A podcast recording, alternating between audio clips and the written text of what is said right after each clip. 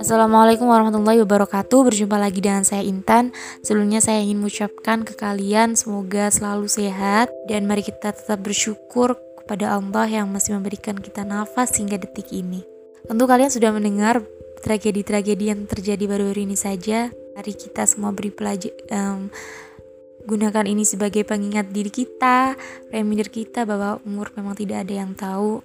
Yang perjalanan, hati-hati ya. Berdoa sama Allah pasrah. Semoga dilindungi sama Allah. Musibah-musibah yang terjadi semoga saudara-saudara kita yang terkena musibah tabah dan segera jauhkan. Kita juga semoga dilindungi sama Allah dan jauhkan dari segala musibah itu. Oke okay guys stay, um, stay tune di podcast saya Podcast saya kali ini akan membahas tentang ringkasan dari UTS saya yang mencakup sejarah Sumpah Pemuda dan Kemerdekaan, aksi mahasiswa-mahasiswi dalam meneruskan semangat Sumpah Pemuda dan Kemerdekaan, juga reaksi mahasiswa-mahasiswi setelah membaca cuplikan berita yang tertera pada soal. Selamat mendengarkan!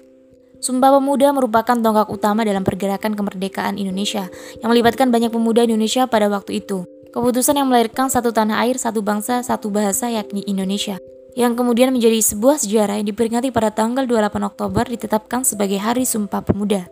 Lalu perlu sebagai mahasiswa, mahasiswa generasi Z, calon penuh semangat Sumpah Pemuda dan Kemerdekaan benar-benar memahami makna keluarga, menjadi orang yang terbuka untuk keluarga dan orang-orang di sekitar, memahami tentang pendidikan keluarga negaraan dan segala aspek yang ada di yang ada di dalamnya. Reaksi dan menurut saya sebagai mahasiswa yang masih dikatakan baru dan belum tahu menahu tentang dunia kemahasiswaan, saat itu saya juga sempat terpancing oleh negara terkait Omnibus Law Ciptaker yang kontroversial serta peraturan turunnya kesejahteraan itu ya. Dalam unjuk rasa yang bertepatan pada peringatan Hari Sumpah Pemuda tersebut, mereka mengkritik serta mengevaluasi dua tahun pemerintahan Presiden Jokowi di antaranya isu permasalahan HAM, korupsi krisis dan lain-lain itu. Setelah ramainya unjuk rasa ini, sebulan kemudian dari berita yang saya pantau juga dari salah satu stasiun berita televisi, akhirnya Negara mengeluarkan kebijakan terkait perihal yang menyebabkan ricuh se Indonesia ini. Ada dua pendapat yang saya juga um, bandingkan ya. Satu, ternyata RUU ini menguntungkan para buruh, pengusaha mikro dan lain-lain jika ditelusuri pemahamannya dengan saksama ya. Lalu yang kedua tetap saja tidak masuk akal dan tidak menguntungkan.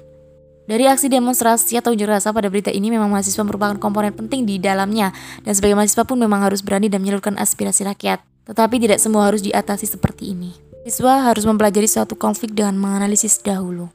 Oke, terima kasih. Semoga bermanfaat.